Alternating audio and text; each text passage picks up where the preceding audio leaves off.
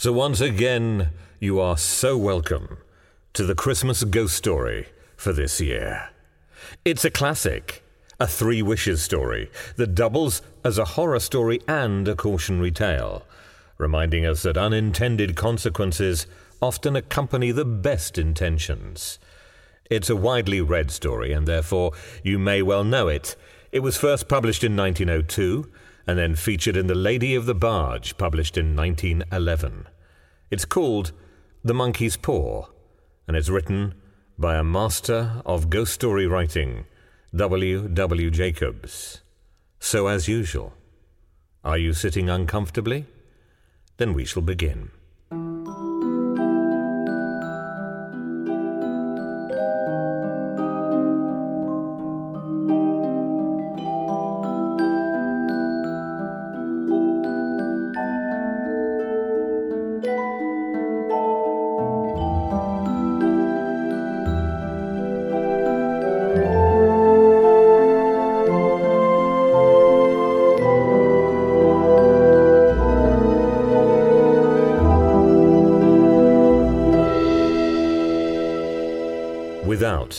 The night was cold and wet, but in the small parlour of Laburnum Villa, the blinds were drawn and the fire burned brightly. Father and son were at chess. The former, who possessed ideas about the game involving radical chances, put his king into such sharp and unnecessary perils that it even provoked comment from the white haired old lady knitting placidly by the fire. Hark at the wind! said Mr. White, who, having seen a fatal mistake after it was too late, was amiably desirous of preventing his son from seeing it. I'm listening, said the latter, grimly surveying the board as he stretched out his hand. Check. I should hardly think that he's come tonight, said his father, with his hand poised over the board. Mate, replied the son. That's the worst of living so far out, bawled Mr. White with sudden and unlooked for violence. Of all the beastly, slushy, out of the way places to live in, this is the worst. Paths are bog and the roads a torrent. I don't know what people are thinking about. I suppose because only two houses in the road are let, they think it doesn't matter. Never mind, dear, said his wife soothingly. Perhaps you'll win the next one. Mr. White looked up sharply just in time to intercept a knowing glance between mother and son. The words died away on his lips, and he hid a guilty grin in his thin grey beard. There he is, said Herbert White, as the gate banged to loudly, and heavy footsteps came towards the door. The old man rose with hospitable haste, and opening the door was heard condoling with the new arrival. The new arrival also condoled with himself, so that Mrs. White said, Tut, tut, and coughed gently as her husband entered the room, followed by a tall, burly man, beady of eye and rubicund of visage. Sergeant Major Morris, he said, introducing him. The sergeant major shook hands, and taking the proffered seat by the fire, watched contentedly as his host got out whisky and tumblers and stood a small copper kettle on the fire. At the third glass, his eyes got brighter, and he began to talk, the little family circle regarding with eager interest this visitor from distant parts, as he squared his broad shoulders in the chair, and spoke of wild scenes and doughty deeds, of wars and plagues and strange peoples. Twenty one years of it, said Mr. White, nodding at his wife and son. When he went away, he was a slip of a youth in the warehouse. Now look at him. He don't look to have taken much harm, said Mrs. White politely. I'd like to go to India myself, said the old man. Just to look around a bit, you know. Better where you are, said the sergeant major, shaking his head. He put down the empty glass and, sighing softly, shook it again. I should like to see those old temples and fakirs and jugglers, said the old man. What was that you started telling me the other day about a monkey's paw or, or something, Morris? Nothing, said the soldier hastily. Leastways, nothing worth hearing. Monkey's paw? said Mrs. White curiously. Well, it's just a bit of what you might call magic, perhaps, said the sergeant major offhandedly. His three listeners leant forward eagerly. The visitor absent mindedly put his empty glass to his lips and then set it down again. His host filled it for him again. To look at, said the sergeant major, fumbling in his pocket. It's just an ordinary little paw, dried to a mummy. He took something out of his pocket and proffered it. Mrs. White drew back with a grimace, but her son, taking it, examined it curiously. What is there that's special about it? inquired Mr. White, as he took it from his son and, having examined it, placed it upon the table.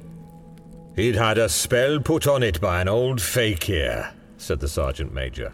A very holy man. He wanted to show that fate ruled people's lives and that those who interfered with it did so to their sorrow. He put a spell on it so that three separate men could have each three wishes from it. His manners were so impressive that his hearers were conscious that their light laughter had jarred somewhat. Well, why don't you have three, sir? said Herbert White cleverly.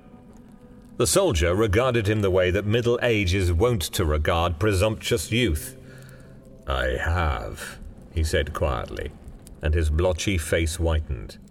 And did you really have the three wishes granted? asked Mrs. White. I did, said the sergeant major, and his glass tapped against his strong teeth. And has anybody else wished? persisted the old lady.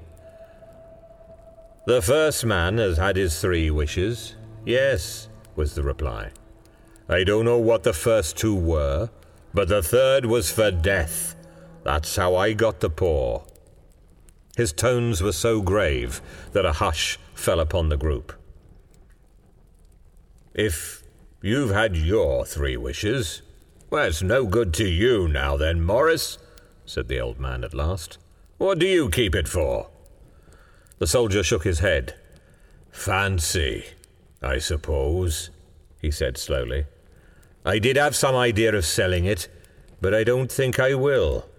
It has caused me enough mischief already.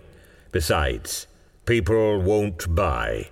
They think it's a fairy tale, some of them, and those who do think anything of it want to try it first and pay me afterward. If you could have another three wishes, said the old man, eyeing him keenly, would you have them?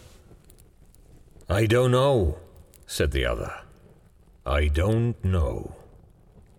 He took the paw and, dangling it between his forefinger and thumb, suddenly threw it upon the fire.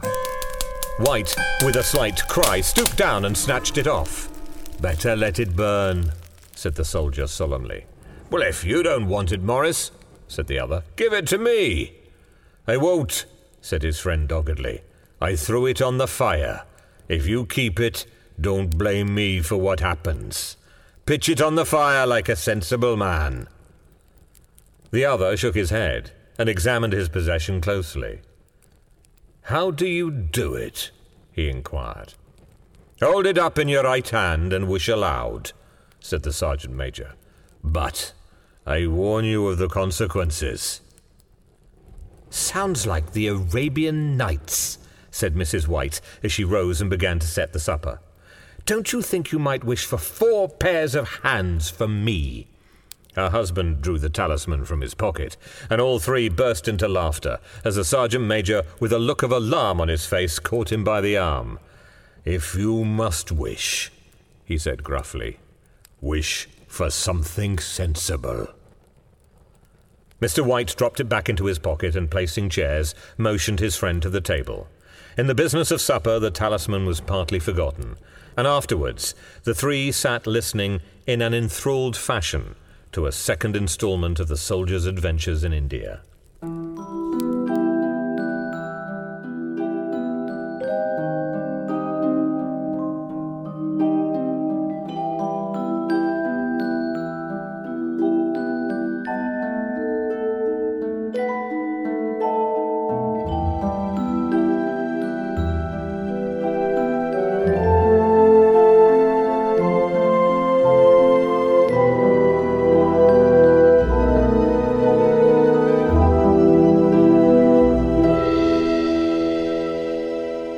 If the tale about the monkey's paw is not more truthful than those he's been telling us, said Herbert, as the door closed behind their guest just in time to catch the last train, we shan't make much out of it. Did you give anything for it, father? inquired Mrs. White, regarding her husband closely. A trifle, said he, colouring slightly. He didn't want it, but I made him take it, and he pressed me again to throw it away.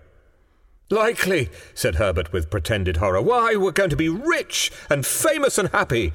Wish to be an emperor, father, to begin with. Then you can't be henpecked. He darted around the table, pursued by the maligned Mrs. White, armed with an antimacassar. Mr. White took the paw from his pocket and eyed it dubiously. I don't know what to wish for, and that's a fact, he said slowly. It seems to me I've got all I want. If you only cleared the house, you'd be quite happy, wouldn't you? said Herbert with his hand on his shoulder. Well, wish for two hundred pounds then. That'll just do it. His father, smiling shamefacedly at his own credulity, held up the talisman as his son, with a solemn face, somewhat marred by a wink at his mother, sat down and struck a few impressive chords. I wish for two hundred pounds, said the old man distinctly. A fine crash from the piano greeted his words, interrupted by a shuddering cry from the old man. Oh! His wife and son ran toward him. It moved, he cried, with a glance of disgust at the object as it lay on the floor. As I wished, it twisted in my hand like a snake. Well, I don't see the money, said his son as he picked it up and placed it on the table, and I bet I never shall. It must have been your fancy, father, said his wife, regarding him anxiously. He shook his head. Never mind, though. There's no harm done. But it gave me a shock all the same. They sat down by the fire again while the two men finished their pipes. Outside, the wind was higher than ever, and the old man started nervously at the sound of a door banging upstairs. A silence, unusual and depressing, settled on all three, which lasted until the old couple rose to retire for the rest of the night. Expect you'll find the cash tied up in a big bag in the middle of your bed, said Herbert as he bade them good night, and something horrible squatting on top of your wardrobe, watching you as you pocket your ill gotten gains. He sat alone in the darkness, gazing at the dying fire, and seeing faces in it the last was so horrible and so simian that he gazed at it in amazement. It got so vivid that with a little uneasy laugh he felt on the table for a glass containing a little water to throw over it. His hand grasped the monkey's paw, and with a little shiver he wiped his hand on his coat and went up to bed.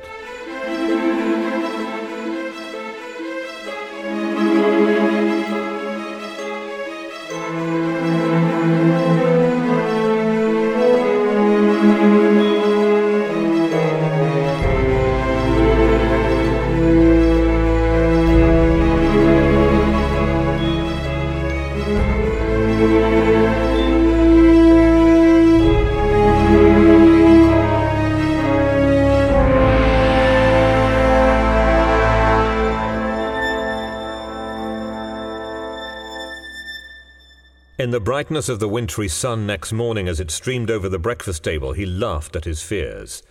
There was an air of prosaic wholesomeness about the room which it had lacked on the previous night, and the dirty, shrivelled little paw was pitched on the sideboard with a carelessness which betokened no great belief in its virtues.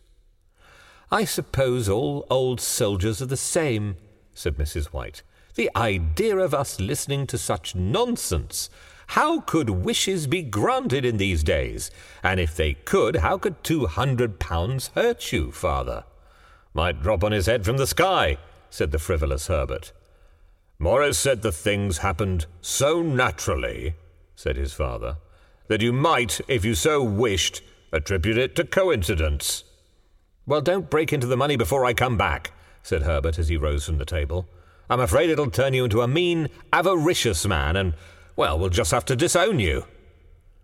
His mother laughed and, following him to the door, watched him down the road, and returning to the breakfast table, was very happy at the expense of her husband's credulity, all of which did not prevent her from scurrying to the door at the postman's knock, nor prevent her from referring somewhat shortly to retired sergeant majors of bibulous habits when she found that the post brought a tailor's bill.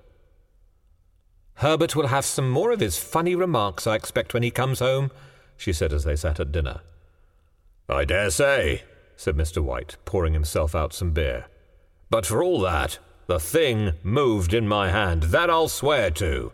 You thought it did, said the old lady soothingly. I say it did, replied the other. There was no thought about it. I had just. What's the matter? His wife made no reply. She was watching the mysterious movements of a man outside, who, peering in an undecided fashion at the house, appeared to be trying to make up his mind to enter. In mental connection with the two hundred pounds, she noticed that the stranger was well dressed and wore a silk hat of glossy newness. Three times he paused at the gate and then walked on again.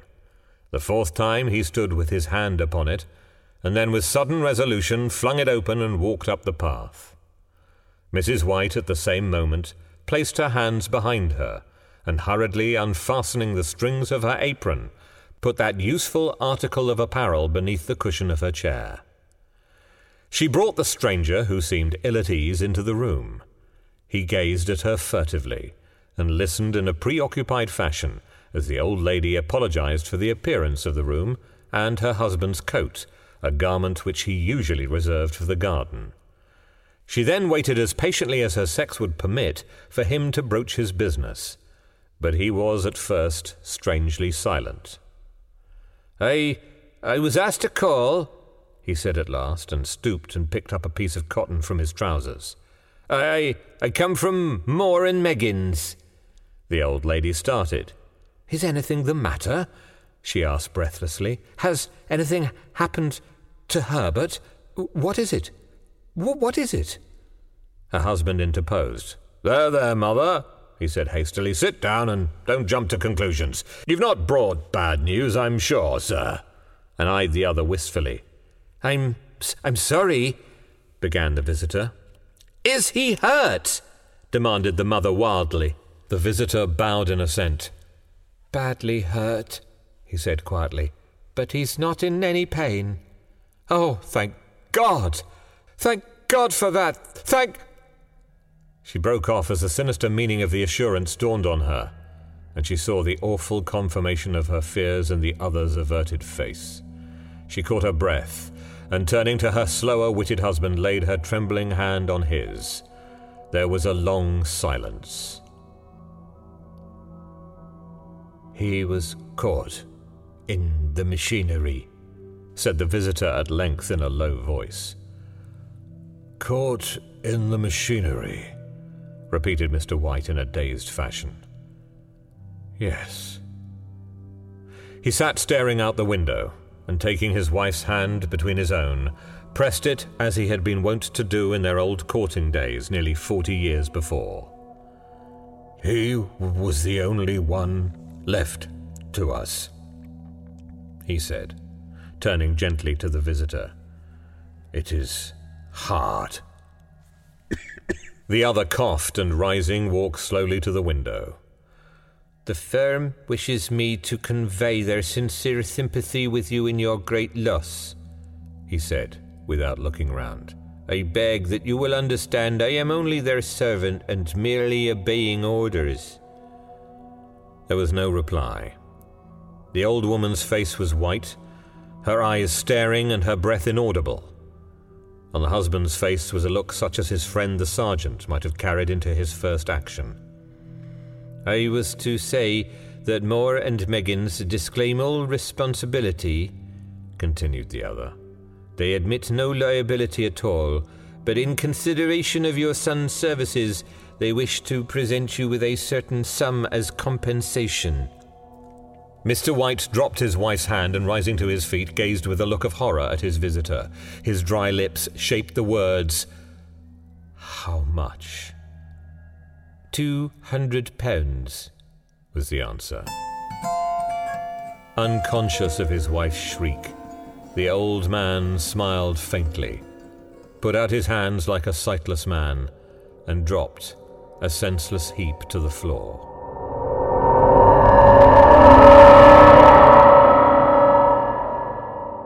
In the huge new cemetery some two miles distant, the old people buried their dead and came back to the house steeped in shadows and silence. It was all over so quickly that at first they could hardly realize it, and remained in a state of expectation as though of something else to happen, something else which was to lighten this load, too heavy for old hearts to bear. But the days passed, and expectations gave way to resignation the hopeless resignation of the old, sometimes miscalled apathy. Sometimes they hardly exchanged a word, for now they had nothing to talk about, and their days were long to weariness. It was about a week after that that the old man, waking suddenly in the night, stretched out his hand and found himself alone. The room was in darkness, and the sound of subdued weeping came from the window. He raised himself in bed and listened. Come back, he said tenderly. You will be cold. It is colder for my son, said the old woman, and wept afresh.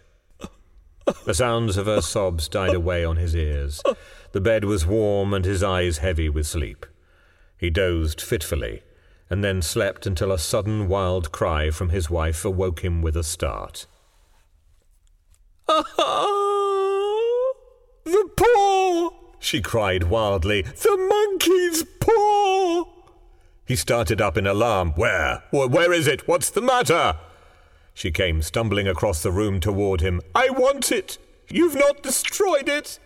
It's in the parlour on the bracket, he replied, marvelling. Why? She cried and laughed together and bending over kissed his cheek. I only just thought of it, she said hysterically. Why didn't I think of it before? Why didn't you think of it? Think of what? he questioned. The other two wishes, she replied rapidly. We've only had one. Was one not enough? he demanded fiercely. No, she cried triumphantly. We'll have one more. Go down and get it quickly and wish our boy alive again. The man sat in bed and flung the bedclothes from his quaking limbs. Good God, you are mad! he cried aghast. Get it! she panted. Get it quickly and wish, oh, my boy, my boy! Her husband struck a match and lit the candle. Get back to bed, he said unsteadily. You don't know what you are saying. We had the first wish granted, said the old woman feverishly. Why not the second? A c- c- coincidence, stammered the old man. Go get it and wish, cried his wife, quivering with excitement. The old man turned and regarded her, and his voice shook. He has been dead ten days, and besides, he, I would not tell you else, but I could only recognize him by his clothing. If he was too terrible for you to see then, how now? Bring him back, cried the old woman and dragged him towards the door. Do you think I fear the child I have nursed? He went down in the darkness and felt his way to the parlour and then to the mantelpiece. The talisman was in its place, and a horrible fear that the unspoken wish might bring his mutilated son before him ere he could escape from the room seized up on him, and he caught his breath as he found that he had lost the direction of the door his brow cold with sweat. He felt his way around the table and groped along the wall until he found himself in the small passage with the unwholesome thing in his hand. Even his wife's face seemed to change as he entered the room. It was white and expectant, and to his fears seemed to have an unnatural look upon it. He was afraid of her. Wish! She cried in a strong voice. It, it is foolish and wicked, he faltered. Wish, repeated his wife. He raised his hand. I wish my son alive again. The talisman fell to the floor, and he regarded it fearfully. Then he sank trembling into a chair as the old woman, with burning eyes, walked to the window and raised the blind. He sat until he was chilled with the cold, glancing occasionally at the figure of the old woman peering through the window. The candle end, which had burned below the rim of the china candlestick, was throwing pulsating shadows on the ceilings and walls, until, with a flicker larger than the rest, it expired. The old man, with an unspeakable sense of relief at the failure of the talisman, crept back to his bed, and a minute afterwards the old woman came silently and apathetically beside him. Neither spoke, but sat silently listening to the ticking of the clock. A stair creaked, and a squeaky mouse scurried noisily through the wall. The darkness was oppressive, and after lying for some time screwing up his courage, he took the box of matches and, striking one, went downstairs for a candle. At the foot of the stairs, the match went out, and he paused to strike another, and at the same moment a knock came so quiet and stealthy as to be scarcely audible, sounded on the front door. The matches fell from his hand and spilt in the passage. He stood motionless, his breath suspended until the knock was repeated. Then he turned and fled swiftly back to his room and closed the door behind him. A third knock sounded through the house. What's that? cried the old woman, starting up. A rat, said the old man in shaking tones. A rat! It passed me on the stairs. His wife sat up in bed listening. A loud knock resounded through the house. It's Herbert! She ran to the door, but her husband was before her and, catching her by the arm, held her tightly. What are you going to do? he whispered hoarsely. It's my boy! It's Herbert! she cried, struggling mechanically. I forgot it was two miles away.